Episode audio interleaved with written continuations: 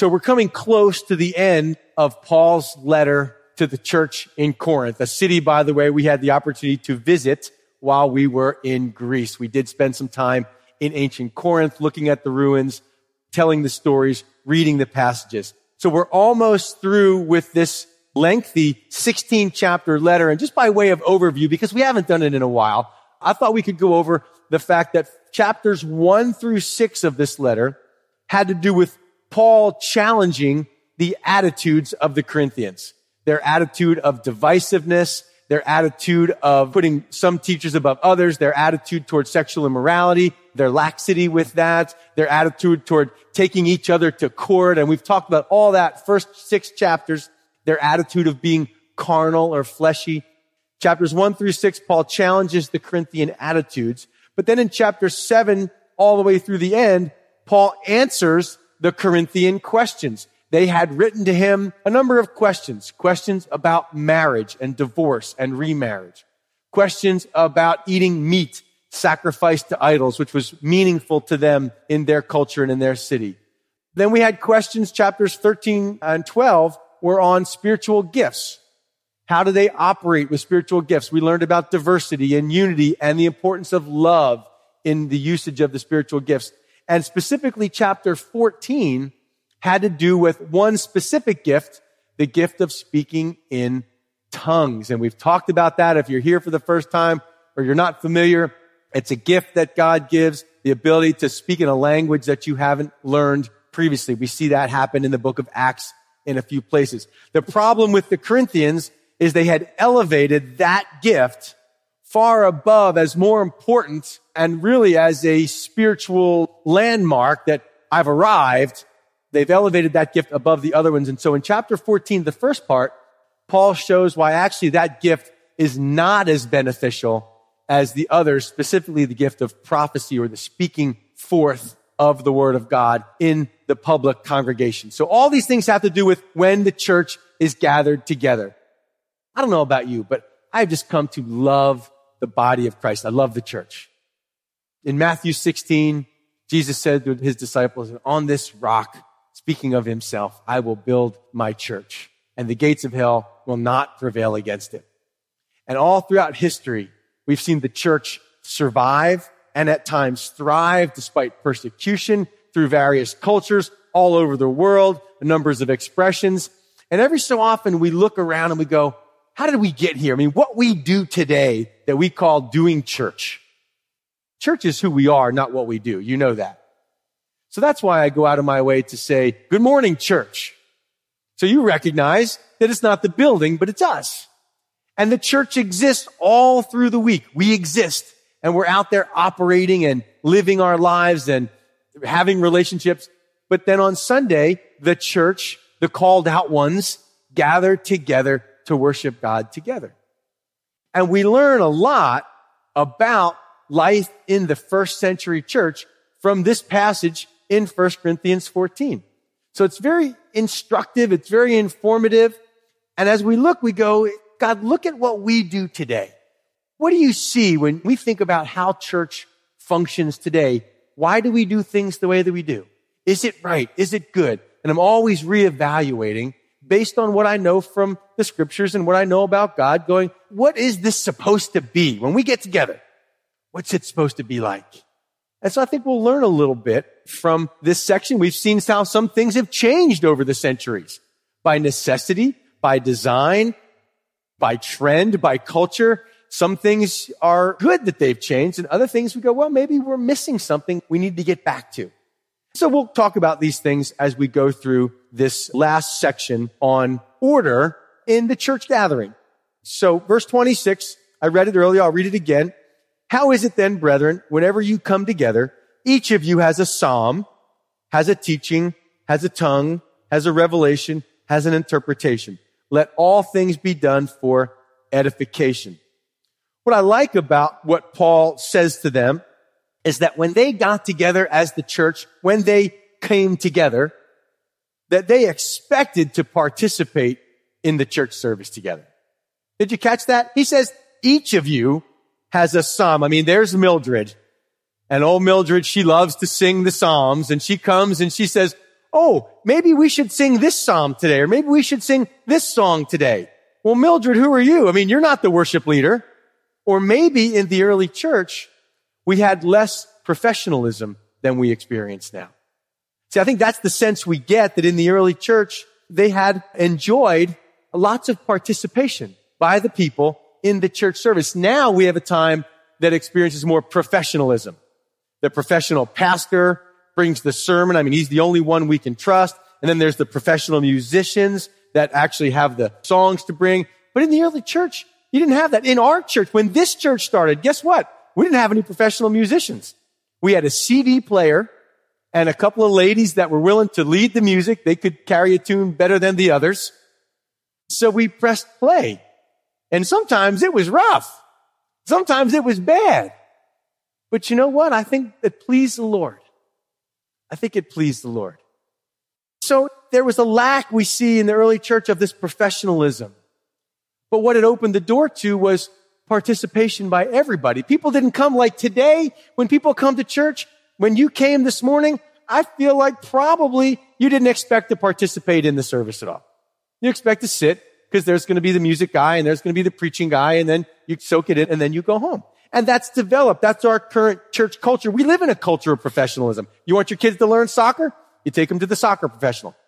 You want them to learn math? You take them to the math professional. Everybody's a professional and we cart our families around from professional to professional. And I think it's done damage to the church. The idea that the paid pastor is the one who does ministry and everybody else just sits back and enjoys. Notice that that wasn't the way it was in the early church. They, as a group, participated in the church service together. Now, I think today we suffer from a fear or a pressure of perfectionism. Would you say that's true? I'm afraid to participate because what if I get it wrong? I'm afraid to pray. If I said to you, hey, how'd you like to come up and give the sermon? You'd all run headlong for the doors. I don't want to have any of that. But notice, Paul said, some people come bringing a psalm and others would come ready to teach. Not just going, well, there's going to be a pastor, he's going to teach. That's all we have to worry about. There would be others in the church besides just the pastor that would bring something of instruction. And then there would be others that would have a word from God, a revelation. There were those that would speak in tongues and all this was happening. But I get a sense that for us, again, the challenge is that we've come to expect little of our own participation in the church services. And part of that is by just the nature of the size of the church meeting. And Sunday morning is just one part of the gathering of the church. There's other places and times. That's why we say, hey, small groups, home Bible studies are a great place where, yeah, maybe you can't participate in that way on a Sunday morning, but on a Tuesday night Bible study with a group of friends and families that you can come expecting to contribute to what's happening. Whether that's a song that you like that God's put on your heart that week, you've been singing it, can't get it out of your head. Hey guys, can we sing this? Yeah, I love that. And sometimes, well, for us, it's a direct result of these passages, our communion Sunday night services. How many of you have ever been to our communion service on Sunday night? That's a time where I'm not the professional. I'm not the guy bringing the sermon. We give opportunity, open microphone for people to come and share a word from God, a prophecy, something that God is teaching them, an instruction, a testimony. And that's what we do on Communion Sunday because I think that it's important that you all get a chance to participate. Now again, I know you know how dangerous it is to give somebody a microphone. So we guard that thing because if you give it to Bob or James, they're going to run away with it. And that's the last thing. You're never getting that microphone back again. And so there's these dangers. There's the danger of the feeling of perfectionism. Like if I don't get it right, then the world is going to collapse. But I wonder, you know, how many of you have children that have drawn you a picture? They were at school and they drew a picture and they bring it home and they show it. You don't go, oh, that's terrible. It's a lousy picture. Come on, you're six. You should do better than that by now. There's a sweetness in the offering, isn't it? And I think God feels that way when his people come ready to participate and contribute to the worship time. Uh, I don't pray King James English like that person, and I'm not as fluent in my speech as maybe Pastor Steve is, but that doesn't mean you have nothing to offer. And I hope and I pray that as you show up various places in church, in church life, that you come expecting to contribute something. There's a fear of getting it wrong. For other people, it's just a disinterest in seeking God altogether. If I said, hey, if I pointed you out and said, hey, why don't you come on up here and tell us what God has been teaching you lately? You might not have anything to share because you've not been in the Word. God's not been teaching you anything lately. And so that's another reason there's fear. The problem in the Corinthian church, they had too much participation. So Paul had to limit it. We have the opposite problem. And their participation, the problem was not that they were building each other up. Their problem was that they were building themselves up. They wanted to be recognized. And that's why Paul says, it's great that you guys all bring something to the church service, but let everything be done to build up others, not just so you can be recognized. So you see, we know this from the challenges that the Corinthian church has had. If we do church right, then I think you should leave the gathering, whether it's a small group, midweek Bible study, Sunday morning. I think you should leave feeling and experiencing having been built up, encouraged, and taught and challenged. I think that's how we should go out. So the question for the Corinthians is, well, how should they operate so that people are being encouraged and their church service hasn't devolved into some kind of dog and pony fiasco? So remember, the problems that the Corinthians faced are not too dissimilar from some problems and issues that the various arms of the church today experience. So Paul brings some limitation. He says, verse 27, if anyone speaks in a tongue, let there be two or at the most three, each in turn, and let one interpret. Remember, speaking in tongues is useless in the corporate gathering unless someone can tell you what's being said. So he says that there be two or three at the most, each in turn, notice that, and let one interpret. But if there's no interpreter, let him keep silent in church and let him speak to himself and to God. Now, couple things. Number one, underline, keep silent. Just put a little underline. We're going to notice that. We're going to pay attention to it and we're going to come back to it later. So he says the first limitation is on the gift of speaking in tongues. The tongue speakers can't dominate the meeting. That was the gift that they had elevated. That was the gift that they valued. And it seems that when you went to church in Corinth, you had this outbreak of everybody speaking at one time in unknown languages, and it was just mayhem and confusion and a fiasco. Are you following that? We have to read between the lines here. So Paul doesn't say, will knock it off, quit speaking in tongues altogether. He says, we just need to limit it for common sense reasons. So he says, let two or three do it. So you might show up that day and not have an opportunity because Bob and Joan got to share. So that day you didn't get to share. And when the people that are going to share in the service do it, they do it one at a time, not speaking over each other. And he says, if there's no interpreter, let him keep silent. Let him speak to himself and to God.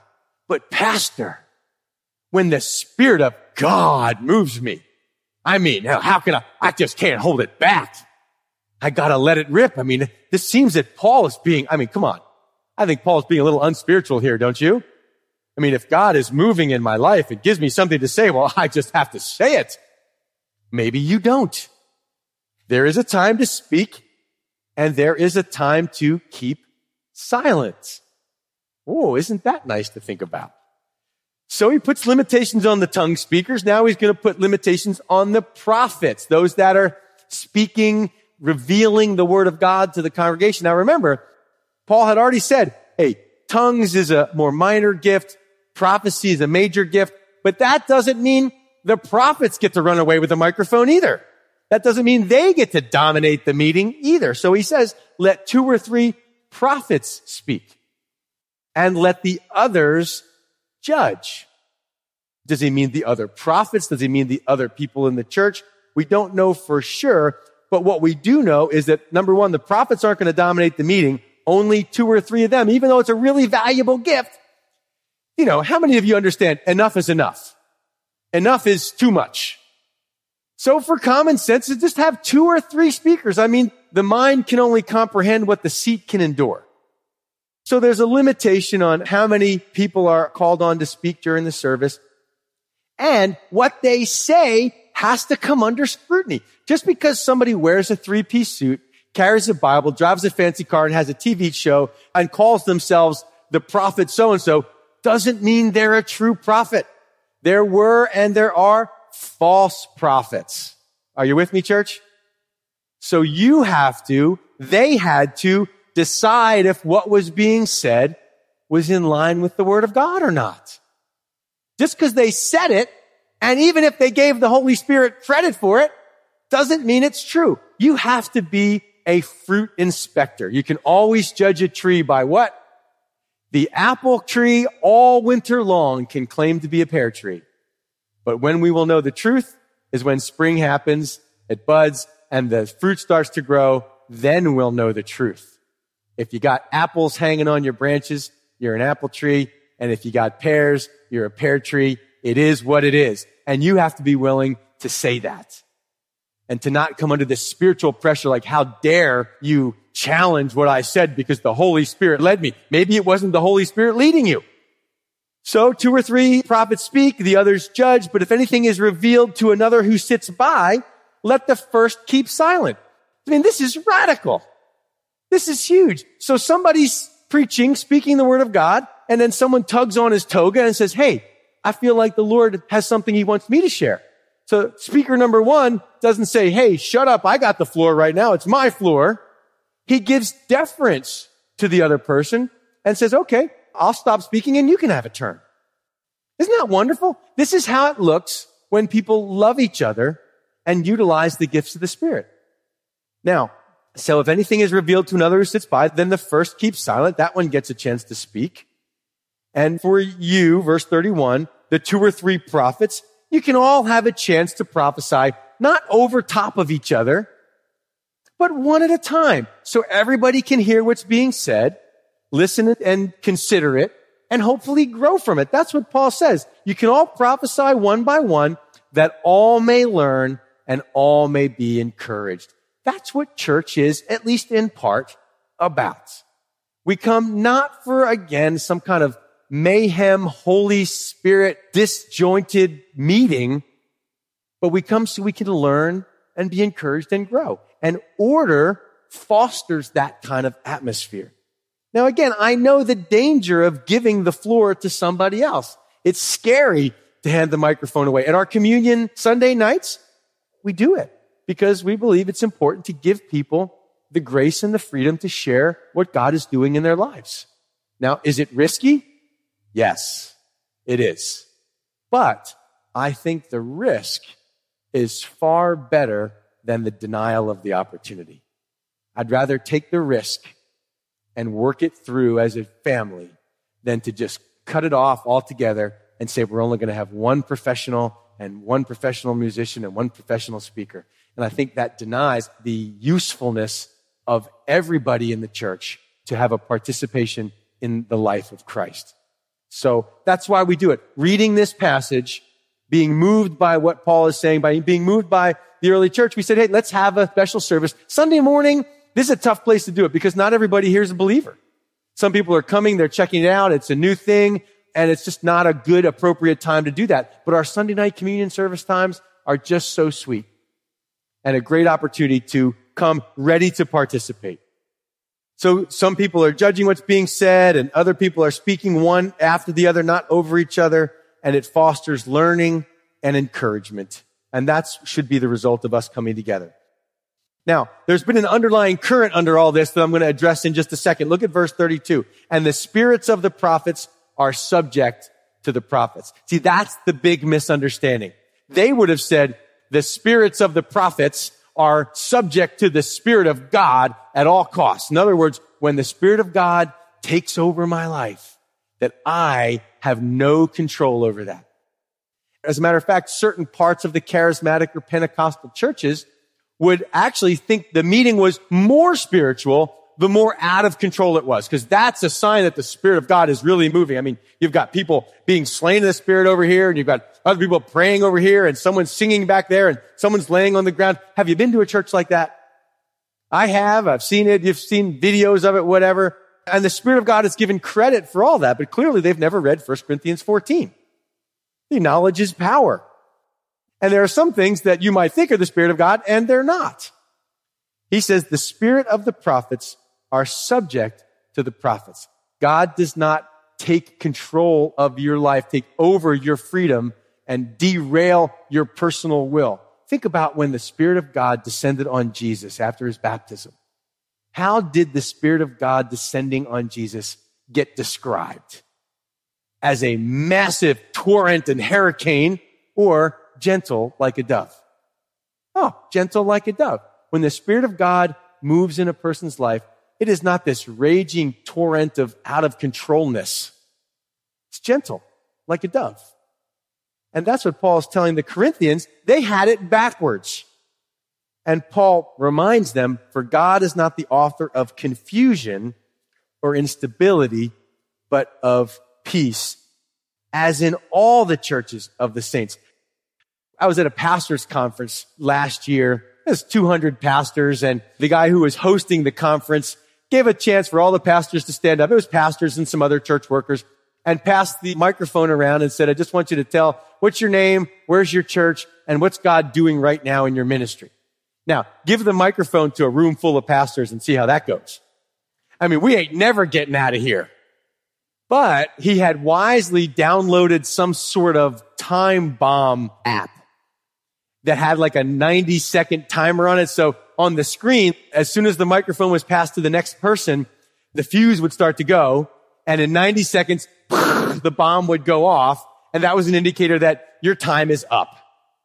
So some of the guys did great with it. Others did horribly with it. And I tell this story because one pastor began to speak and just kept going and going and going. Of course, the bomb goes off and blows up and, and he's still going. And he said, in the midst of all the pastors, he said, well, you know, when the Spirit of God just gets a hold of you, you just gotta say it. And wisely, the pastor running the meeting said, that ain't the Spirit of God. Spirit of God gave you 90 seconds. and the Spirit of God is ready to move on to the next person at this point. So somehow, for the sake of the Spirit, in the name of the Spirit, we put aside love and deference and sensitivity to others, and we call it the Holy Spirit. But Paul is saying, look, God is not the author of confusion. So if you see confusion, if you're part of a church service where it's just mayhem, a fiasco, and confusing, disorderly, then you can know that that's not God producing it. That's man producing it. Are you with me, church? They would have felt the Corinthians would have that their meeting was very spiritual. But Paul says it's not just you guys. None of the churches act like you. All the other churches experience great peace when they come together in their meetings. Gordon Fee, a commentator, said the character of one's deity is reflected in the character of one's worship. The way we gather, the way we worship says a lot about the God we worship. And so I got to thinking, when a person comes into Calvary Chapel Fluvanna, what do they learn about God before we ever say a word? Just by watching the way we worship. Do they learn about a God of joy? Do they learn about a God of reason and rationality?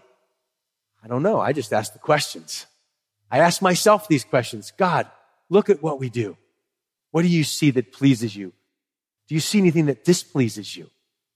And as I read the word, my hope as a pastor is to have a gathering that pleases the Lord. That involves loving each other. It involves unity, involves harmony. It involves teaching and instruction and participation from the whole church. God is not the author of confusion, but of peace as in all the churches. So I think we can end there. Verse 33, we can stop there. No, we're not going to stop there. As much as I'd like to, uh, we have verse 34 Paul goes on to say, let your women keep silent in the churches, for they are not permitted to speak. Self-explanatory to me. I don't know. they are to be submissive as the law also says. And if they want to learn something, let them ask their husbands at home, for it is shameful for women to speak in church.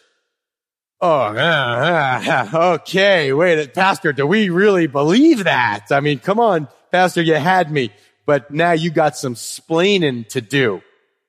Now remember, context is king. And it's very easy, and many have taken this verse, yanked it out of its context, and meant it to say that women can never talk in church. They're to be seen but not heard. Some of you have been to a church like that. Now, I will tell you that during the time when we're in church, all of you keep silent. I'm speaking, you're quiet. Everybody's keeping silent. And that's a good thing because the Holy Spirit doesn't interrupt himself.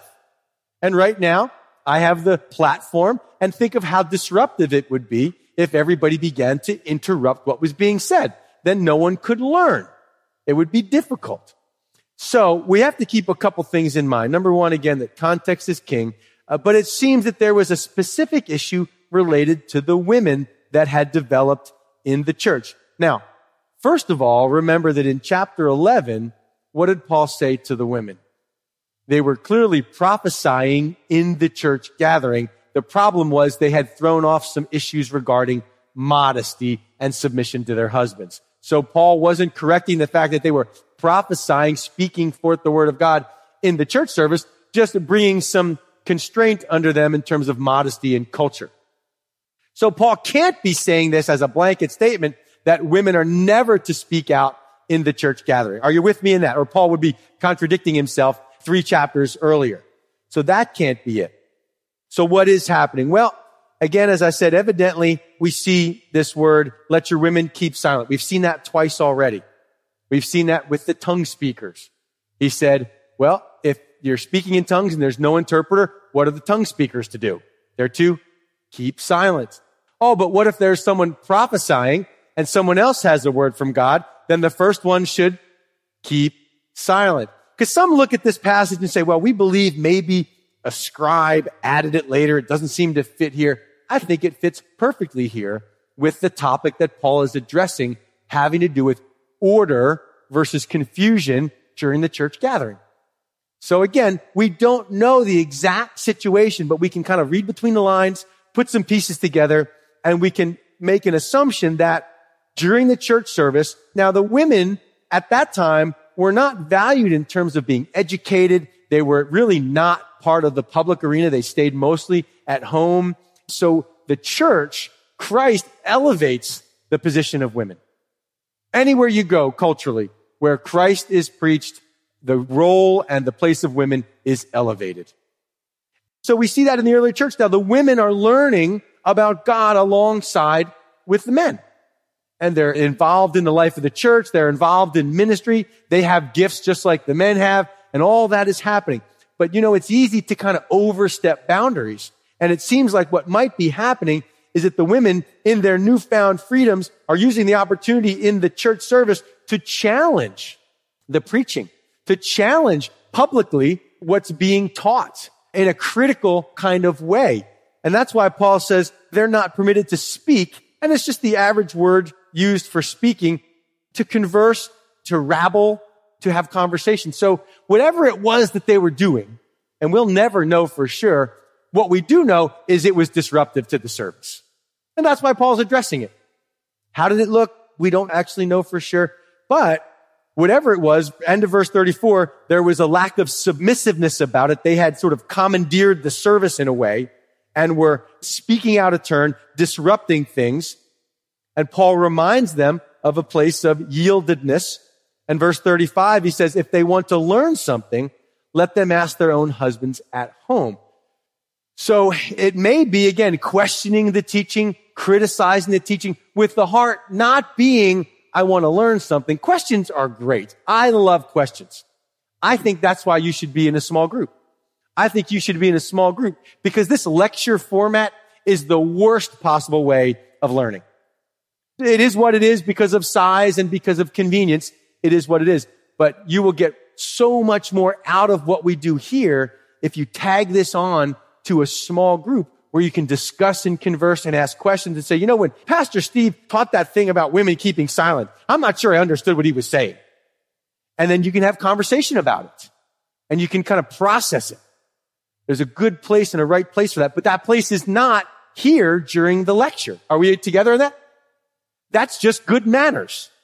And it seems that the women had thrown off good manners. And it wasn't that they were asking questions because they really didn't understand and wanted to learn. Paul says there's a way to address that.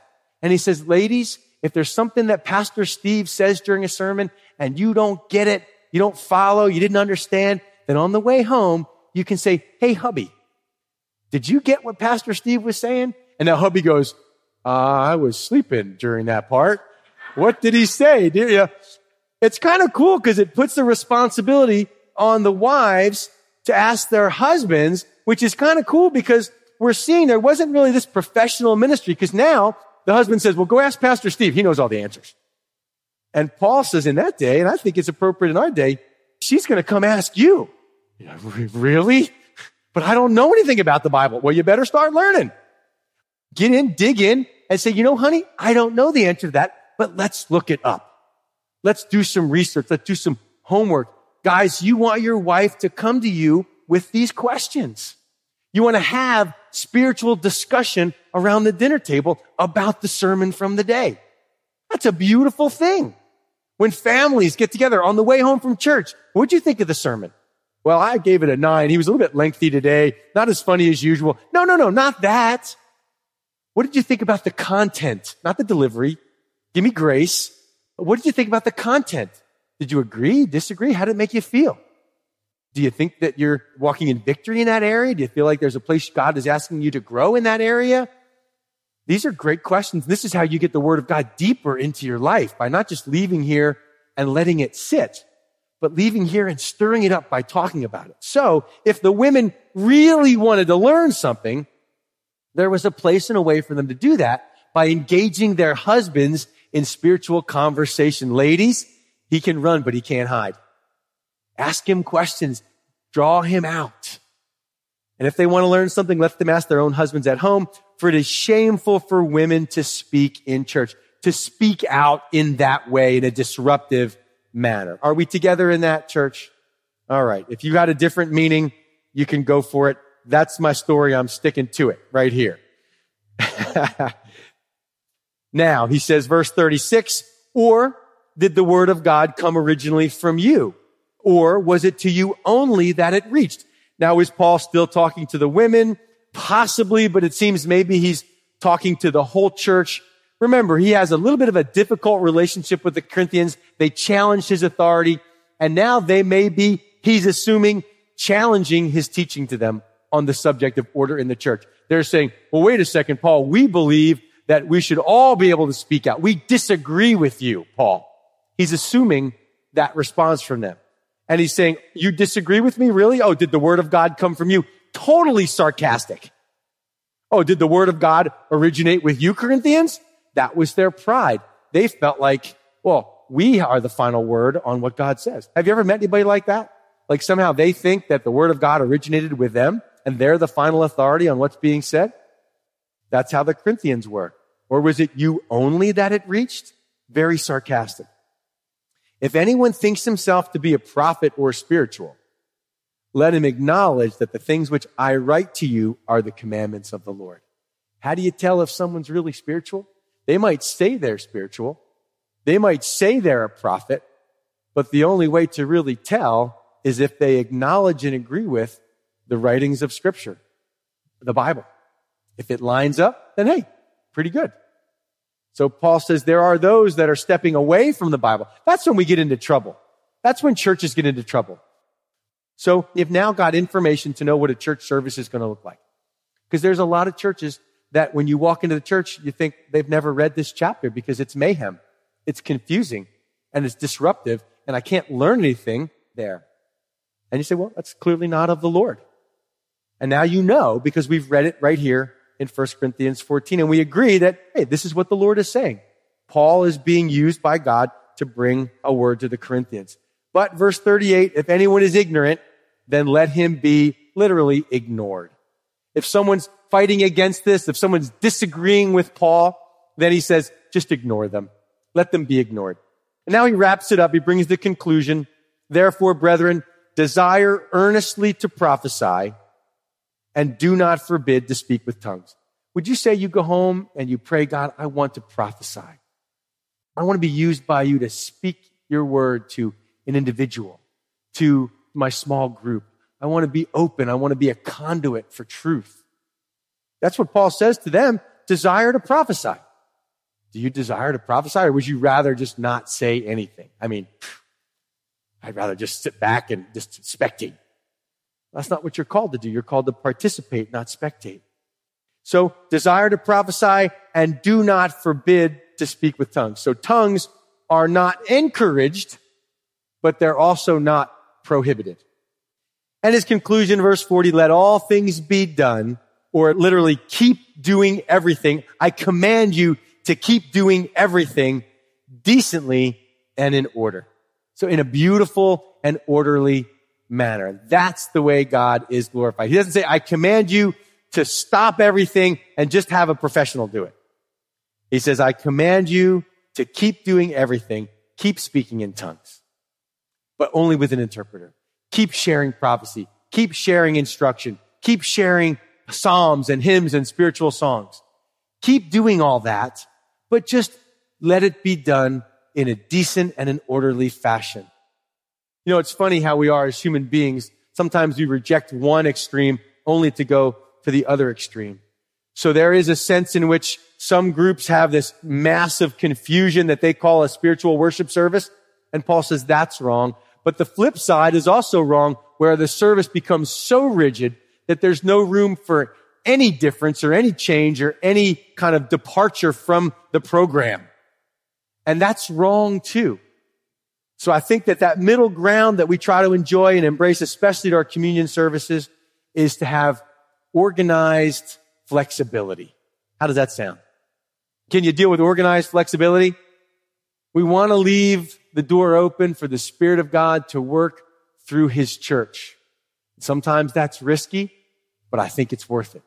Because when the body of Christ ministers to itself, it's a beautiful thing and God is glorified. So maybe the challenge is for you to break out of the mindset that church is something I just uh, spectate at. And maybe you can begin to pray, how can I participate? Maybe I can begin to pray, God, I desire to be used in a new and a different way in the body of Christ. I don't want to just come and show up and go home. Who needs that? But I'm part of the living, breathing body of Jesus Christ. And I'm not here by chance and I'm not here for vacation or recreation. I'm here to be part of this organism called the church. So I don't know where you find yourself with that. You can't just leave it here. Am I being used to participate? Look, I don't want my grave to say, here lies Steve. He was utterly selfish. I want my life to count for something. Don't you? And when you share something of God with another person at just the right time, it's a rush wow, God really used me. And that's encouraging. Then you expect God to use you again.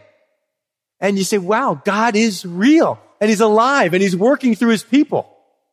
But you'll never find that out unless you're willing to speak, willing to be used. So we are encouraged. And I think that's what church should be like, don't you?